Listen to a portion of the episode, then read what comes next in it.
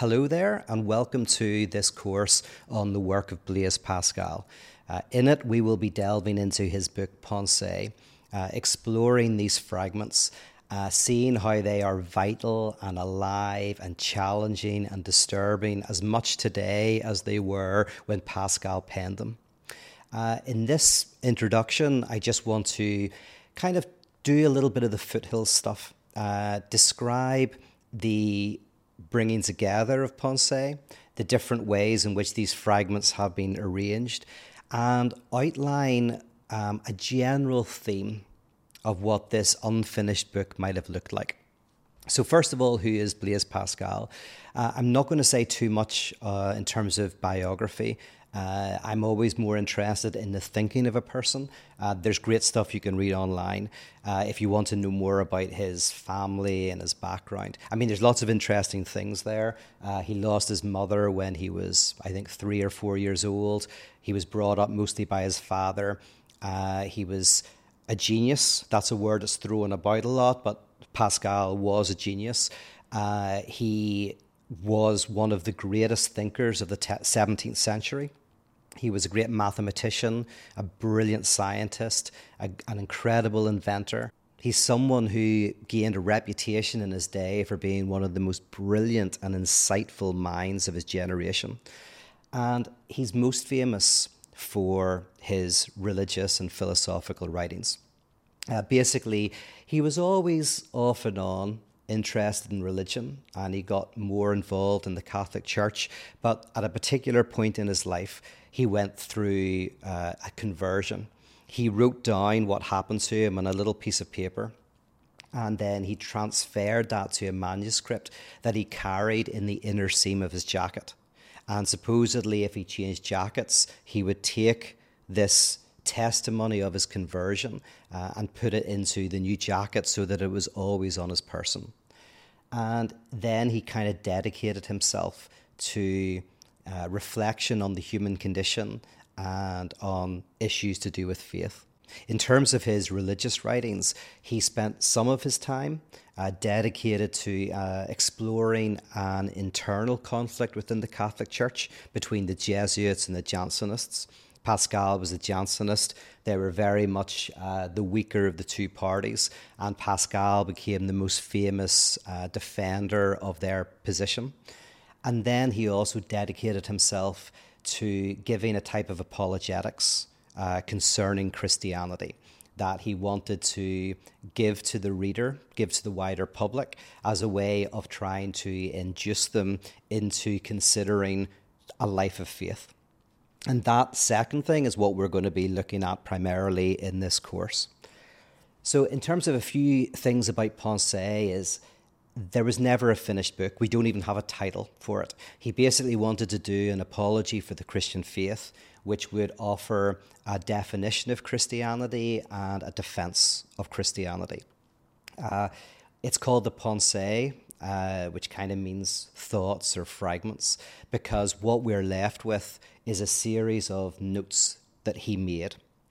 Uh, now, since he wrote them and since his death, they have been arranged in various ways by different authors.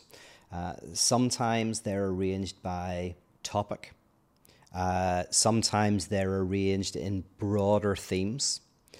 Uh, sometimes they're arranged primarily in chronological order of when Pascal wrote them, uh, or in a way to try to imagine the finished manuscript that Pascal had in mind. Now, nobody, there's very rarely one person who does a pure version of each of those. They're usually mixed in a little bit. Now, the version I'm going to use for the course is by the translator Krailsheimer. I think that's how you pronounce his name. Uh, and it's one of the most well known translations. Uh, and the way he goes about it is Pascal outlined 27 sections that he named. And so this translation lists those 27 uh, sections and the fragments that Pascal gathered together under those themes. And then there's a series of other fragments that were never gathered together. And so in Krailsheimer's translation, uh, that's the second part where he kind of gives them headings and outlines various topics. And in addition to that, there's also some fragments that were probably not made for the finished book, uh, but were also found among Pascal's notes. And so they're also in the book as well. One is a section on miracles.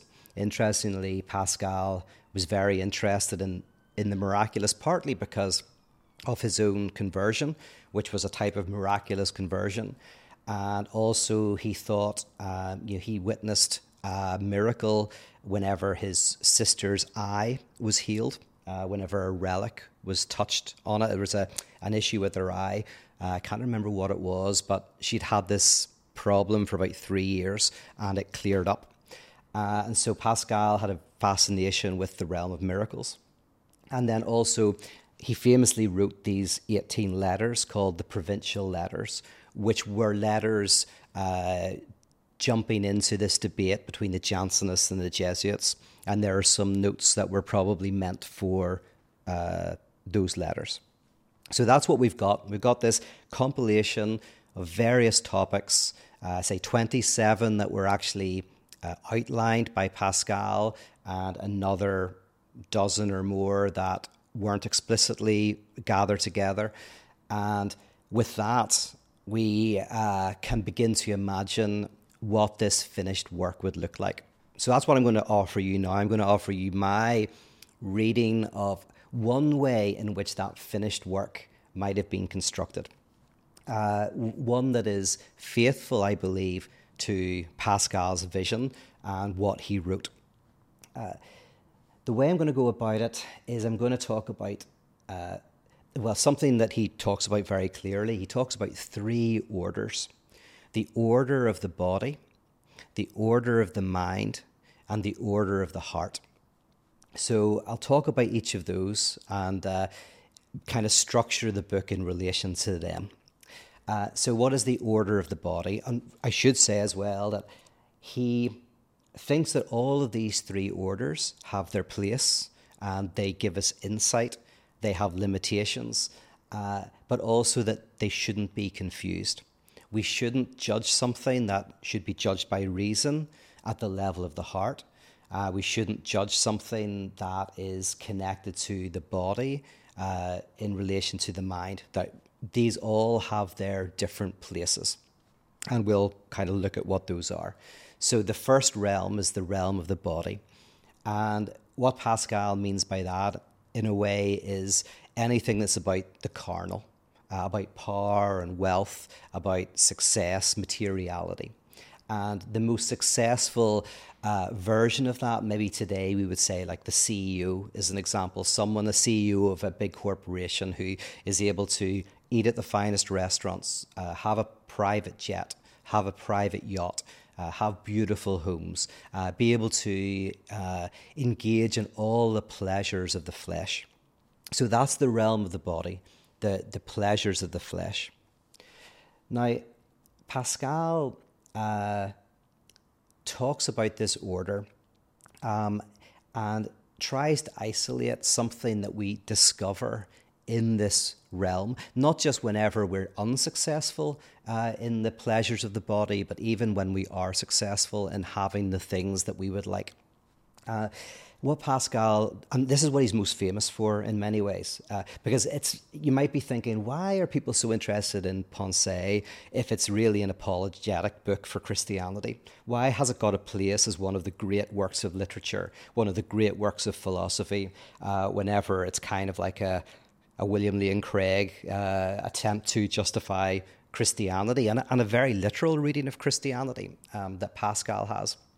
But part of the reason lies in how beautifully and deeply and insightfully he describes the human condition. So, some of the things which we will talk about next week, uh, some of the things he articulates very beautifully are the ways in which he talks about how our bodily existence is one of inconsistency, boredom, and anxiety. So, we often things are inconsistent. Sometimes things are going good, next day they're going badly. One day you're healthy, the next day you're not. You're young, then you're old. Um, you can feel lots of different emotions in your body. Uh, we can feel often like we're on a type of roller coaster. Like life rarely stays the same for long periods of time. Uh, boredom is something that we can often face, um, or anxiety. Right? These are human experiences. And what Pascal does is he looks at how we give ourselves to all sorts of distractions in life uh, as a way to avoid the reality of this, as a way to avoid a confrontation with our own finitude, with our own selfishness, with our own ignorance.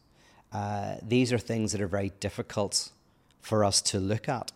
And so, in many ways, Pascal says whether you're a king or a peasant, you're going to enjoy hunting, you're going to enjoy playing sports, you're going to enjoy going for walks with friends, but anything that stops you from sitting in a chair in the silence, reflecting on the human condition. Because if you do that for too long, you generally start to suspect that you might be more unhappy than you think that you might be engaged or you might be experiencing a type of misery, um, and also that you might be more wicked than you imagine. So Pascal has all these beautiful reflections where, for example, he'll say that people would prefer to be thought brave than to be brave. Uh, you know, so like we kind of think we want we're moral people, but we would prefer people to think that we're moral than actually being moral, because what we care about more is the fantasy than the reality. Um, he talks about how uh, we want to distract ourselves because um, if we're silent for too long, we realize we're going to die. We realize that we're not here for long, that the people we love will die. And these are very difficult and traumatic things. And he kind of says the more success you have at the level of the body, the more distractions and divertissements you have. So he says a king can have like a jester whose whole job is to distract the king right? That the, as someone who is powerful has so many things that are designed to distract them, whether it's fine food, whether it's holidays, extreme sports, uh, tickets to you know very difficult events to get into, whatever it is. Uh, the richer you are, um, the more you can distract yourself. But ultimately, ultimately, uh, there's the dimension to human subjectivity that, that is quite tragic um, and the carnal kind of avoids. But Pascal lays this out so beautifully that, in a way, he wants the reader to uh, no longer be self deceived. The reader to begin to realize that there is anxiety in them, there is boredom, that they are afraid of their finitude. To strip away that, um, that self deception that we have uh, that repression, to lay bare the human condition.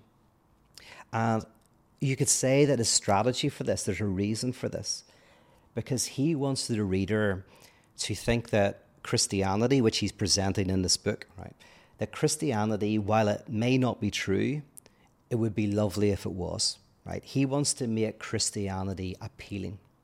So he would argue that Christianity appeals to us because it has an answer to our finitude, saying that we can live forever, enter into eternity. Um, it has an answer to our uh, misery, that we can have a state of peace, that we can have a state of beatitude, of, of a kind of like contentment and happiness. Uh, it, it promises that we can overcome our darkness of heart, that we can be moral, be charitable, be loving. Right? So even if you don't believe, you know, in Christianity, and at this point he doesn't want to convince you of anything, he just wants to say he wants to basically present Christianity in such a way that we would go, ah, oh, I, I wish it were true. And he attempts to do that by showing that he thinks that it, it has a better insight into the human condition. So his whole thing is this understanding of the human condition that he is expressing, he says, comes stra- straight out of the New Testament and the writers uh, the, of the church, right? So this understanding of the human condition arises out of this tradition and provides an answer to it. So then, secondly, we come to the order of the mind. And the order of the mind is rationality. So for Pascal, this is you know this is the realm of uh, if the first is the realm of the CEO, this is the realm of the scholar, of the scientist, of the academic, of the inventor, and Pascal has great respect for obviously the the mind, right? As someone who uh, innovated uh, and was one of the greatest minds of his generation, of his century. Uh, but what Pascal wants to do here is he wants to he wants to uh, look at, I suppose, two positions of rationality that are, were very popular at the time and remain popular today, which he calls, you know, skepticism on one side and dogmatism on the other. So, in terms of skepticism, the the philosophical position that we can't really know anything, right? That we have to be skeptical of all of our knowledge claims uh, which he thinks there's some deep truth to that, right? So he's sensitive to like at one point in Pensées, he talks about how people are never really wrong. Whenever someone's looking at something, they often see something true, but it's just one angle. And instead of coming in and saying, "Oh, you're wrong," what you want to do is go, but look at it from these other angles as well to expand the knowledge. So there's something very true for Pascal in skepticism, but he wants to expand the angles um, and kind of critique it by uh, not by saying it's wrong, but by showing that it's got a limited perspective. Then on the other side, there's dogmatism, or what we might today call scientism, things like logical positivism, or the idea that the only things that we can know are things that we can um, prove rationally or empirically. And that you know we have insight into the nature of reality, and that anything that cannot be proved by the mind, by reason, or by empiricism is ultimately meaningless. And Pascal wants to argue that uh, there are the, the heart has reasons that reason does not know. There are things that we believe and uh, ways that we act in the world that you know we don't orient in terms of pure reason. That there's things we cannot know and yet remain vitally important and vitally true. So, for example, and we're jumping a little bit ahead here, but uh, you might say that uh, in terms of, say, human rights, you can't really rationally um, justify human rights uh, as something that is, from a purely rational basis, something that's true.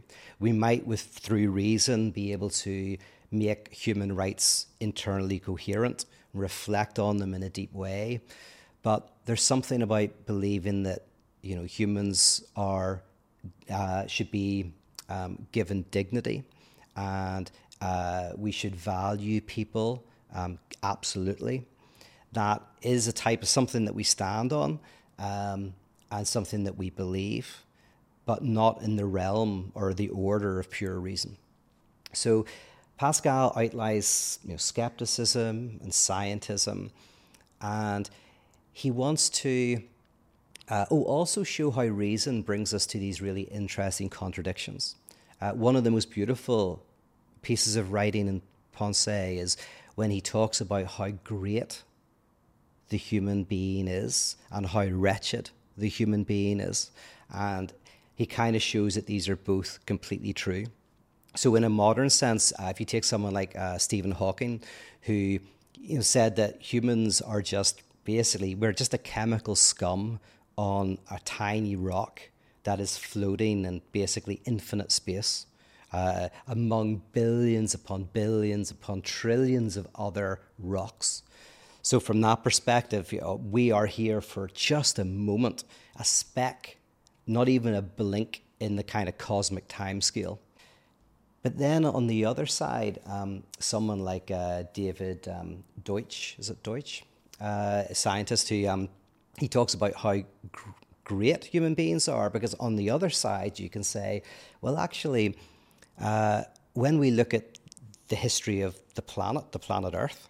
It's mostly been dead and completely inhospitable to life. And only in this very tiny moment um, uh, has kind of conscious life arisen, reason arisen? Have we kind of got to this stage in development? But forget about the history of the planet, of which that's just a moment. When we look out at the universe, we see that it seems to be mostly dark, absolutely cold, and absolutely empty. As far as we can see, life is actually very rare, right? Well, there's not a lot of life out there, right? Um, and conscious life seems to be would be even rarer, and self-conscious life would be even rarer, and reason would be rarer still, where self consciousness becomes reasonable. And then where reason is able to develop technology uh, would be even rarer. And when you start to build that, um, and you start to get a sense of, oh my goodness, actually, this, what we are, that's actually quite special, you know? Um, and the idea that we are, we are a fragment of the universe perceiving itself, uh, even if just for a moment. How incredible is that? And how incredible that you, who's watching this, are participating in this self awareness of the universe. Now, Pascal doesn't want to say either's wrong, he wants to say they're both right. That that's kind of the human condition, and that's where reason gets us. It's, we are, it's a formidable, uh, incredibly um, disturbing and exciting uh, position that we hold, being both wretched and great. Uh, he also, in a similar vein, he writes about how tiny we are in relation to the size of the universe, but how massive we are in relation to the universe within. Uh, Pascal was at a time whenever telescopes and microscopes were telling us more and more about the macro and the micro. And so for Pascal to be human is to inhabit this really interesting space between two infinities the, an abyss that is hugely above us and an abyss that is hugely within us. Now, again, the purpose of Pascal, because he's writing this defense of Christianity, the purpose of uh, explicating this order of reason, of the mind, is because he now wants the reader to, he wants to convince the reader that Christianity is reasonable. Right? So if, if in the order of the body, he wants the reader to come away feeling, oh my goodness, you have described the human condition so well. I see myself in that description right? One of the most beautiful descriptions of the human condition that exists within literature, right? So the, the reader kind of goes, oh my goodness, I see myself in this description. And Christianity offers an answer to that, right? So in the, the order of the body, you at least go, I, I wish it was true. In the order of the mind, Pascal offers reasons why he believes that Christianity is not just something that we should hope to be true, but actually has a lot of evidence behind it. So, what Pascal endeavors to do is to show how Christianity is more reasonable than the alternatives. And at the time that he was writing, the alternatives were the Islamic religion and skepticism and dogmatism. So Pascal takes a lot of time to develop reasons why the reader would not believe Christianity was true, but would see it as a reasonable position. Um, and that's important. So he's not trying to prove something here, but he does want to show that not only would it be uh, good if Christianity were true, it's also not unreasonable to think that it might be true. And then this brings us to, you know, Pascal's central drive. Uh, and this brings us to his most famous uh, writings, namely The Wager, where Pascal, if he's successful, right, this is what he's trying to do, he's trying to get you to want faith to be true. he's trying to want you to get to a point where you can intellectually think it might be. right? And then something else has to happen because faith for Pascal cannot be justified at the level of the body and it can't be justified at the level of reason. All you can do at those levels is clear obstacles, like John the Baptist, clear a way for the message. And then he says what the reader uh, has to consider is whether to bet on the life of faith, and particularly the Catholic Church, Christianity. Uh, now, Pascal is, uh, among all the other things that he, he was famous for, he is one of the fathers of probability theory. And for Pascal, uh, life involves risk and decision always uh, without really knowing exactly what we should do. We live in the world of probabilities. We're always gambling when we choose to do things, even when we choose to go out or stay in, when we choose to go out with one person over another or nobody. Uh, these are all decisions we make without really knowing exactly what we should do, decisions we make in fear and trembling. And so, Pascal, at this point, if the reader is convinced, he says to the reader, then bet on this, bet on Christianity, right? Bet that it's true, engage in it. And at this point, uh, he draws out what he calls the machine. And the machine is Pascal's name for kind of the dimensions of being human that we're not conscious of right, which in psychoanalysis might be called drives or, you know, in animals, instincts. But Pascal says that we are largely machines. There's so much about us that we're not really conscious of. And so Pascal is the founder of uh, the fake it till you make it, right? Uh, whenever people say, well, if you don't feel good and you're depressed, get up and go for a walk. You might not feel that you want to, but just push yourself. Uh, engage in the rituals. Uh, go out to the gym. Uh, you may not want to go, but if you start going to the gym on a regular basis or you start going for a run on a regular basis, you kind of train yourself. Uh, uh, you train the machine, and then you kind of, the mind follows. Then you start to enjoy it, you start to like it. And Pascal says so make this wager. Uh, you have to just take a leap. Um, it's the most it's the most sensible wager to make. That's his argument. And he says, once you do, well, then do the things that uh, the saints do. So if the realm, the, the kind of successful person of the bodily realm is the CEO, and the successful person of the mental realm is the scholar, the mind, then the successful person of the heart is the saint. Right? The heart is the realm of wisdom, the realm of morality, uh, the realm of beatitude, and he says there are people who have that. And a thing I should have mentioned is, you know, for for people whose uh, motivation is the body and the bodily, uh, everything is in relation to that. And you know, how to get more money, how to have more experiences in life, how to go on more holidays, how to experience more uh, extreme sports, whatever it is you want to give yourself to devote yourself to the life of the uh, the hedonist, right?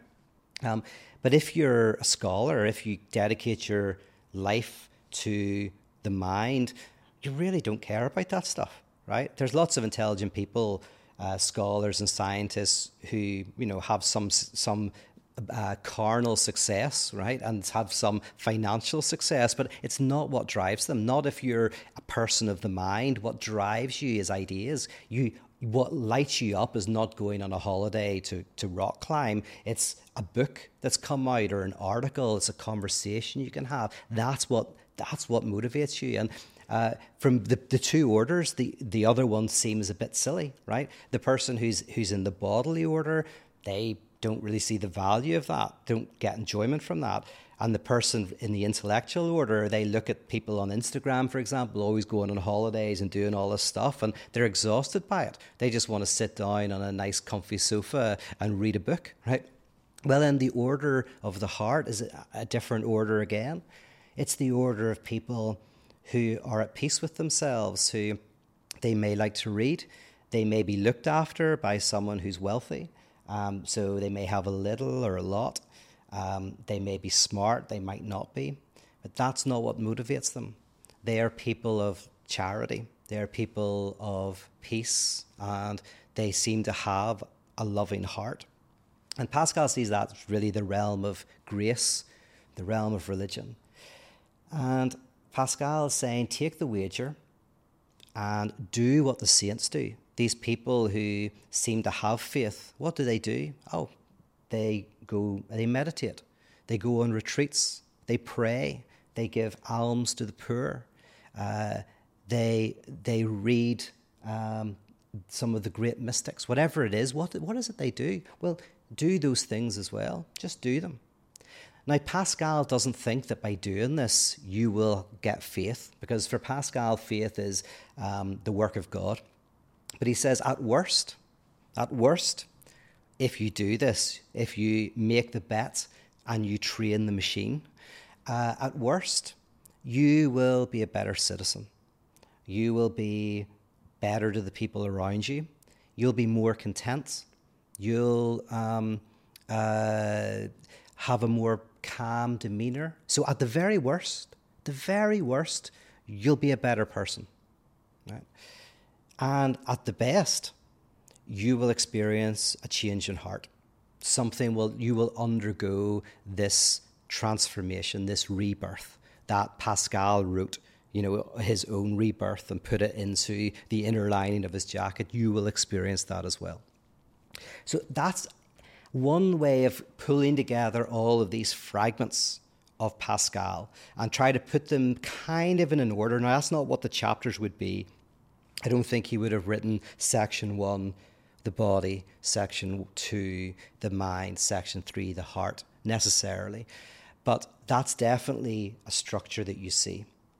In the body, he outlines basically uh, the how, on a bodily level, even when you're successful, and he was successful, Pascal, in worldly terms. So he wasn't writing this as someone who wasn't successful, right? It was like the, the guy who wrote Ecclesiastes. He's writing this as someone who got fame in his lifetime and honor and all of the things that would be valued at the time in France and in the world. He got all of that.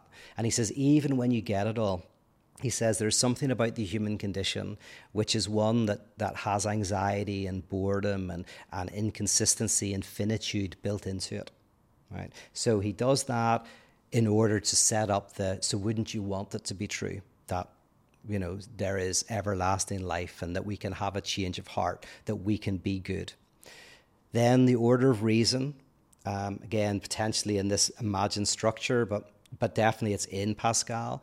He wants to go, reason is incredible, but also reason tells us how small we are. It tells us how great we are and how small we are. And it also tells us, if we look at it, that faith is reasonable, that Christianity could be true. It doesn't tell you it is, doesn't tell you it is, but it tells you it could be. And then the realm of the heart. Open yourself up, bet on it, train yourself, open your heart and potentially, as I say, at the worst, you become a better citizen, and at the best, your heart is transformed. Uh, now, I want to finish by just saying why, again, is, is this book so central in the, the literature of the world? Why is it so important? Why does it speak to people so much today? Not in the religious world, right? This is not just a book at, at all that is just read by people who are confessional Christians. In fact, I don't know if it's that popular within that. Um, it's more popular uh, in the, in the kind of the intellectual world. Uh, so I'll give you two reasons for that, and then I'll finish this introduction. Uh, well, the first is that Pascal foreshadows uh, the insights of psychoanalysis. So there's something in Pascal that he's a kind of proto psychoanalyst. He has uh, an insight into the human condition that is as powerful as you find in Nietzsche, as uh, searingly um, brilliant and incisive as you find in Freud. Right? So Pascal has that. Uh, and in many ways, as I say, foreshadows that. So people read him, and probably this is the main reason why people read Pascal because of his insight into the human condition. But secondly, he also foreshadows existentialism. In his description of the wager, he brings to mind uh, later thinkers, particularly someone like Sartre, but also someone like Camus, he captures this idea that to be human is to be, in the words of Sartre, condemned to freedom. Right? So for Sartre, the reason why we have anxiety is because we don't know what to do in the world. We're free. Uh, even if you believe that God is speaking to you and telling you to do something, you still have to decide whether that's really God or whether that's a demon or whether that's just something playing in your mind right so even even when you think you have certainty you still have this freedom to decide to how to interpret that certainty and so for Sartre, there is a sense in which anxiety comes from our experience of freedom, which is not dissimilar to psychoanalysis, but it has a slightly different reading of anxiety. Um, uh, which we'll maybe bring up later on in the course. But but you see in Pascal this notion that is later developed in French thinking and beyond that to be human is to have to act in uncertainty and unknowing, to act decisively. Uh, Sartre talks about bad faith, which is the person who pretends not to act, who tries not to be decisive, who tries to somehow uh, kind of go through life without um, being resolute. Uh, and this, as I say, Sartre calls this bad faith because ultimately it's a lie. Because even choosing not to act is choosing. So you have within Pascal this, this existentialist dimension, uh, not to mention the very way that the Pensées comes to us. A lot of existentialists like uh, Gabriel Marcel wrote in fragmentary ways because they didn't think that a systematic approach uh, captured the depth of human existence. And Pascal has this. He obviously we've just left with fragments, but also Pascal is very good at saying that you you don't go systematically.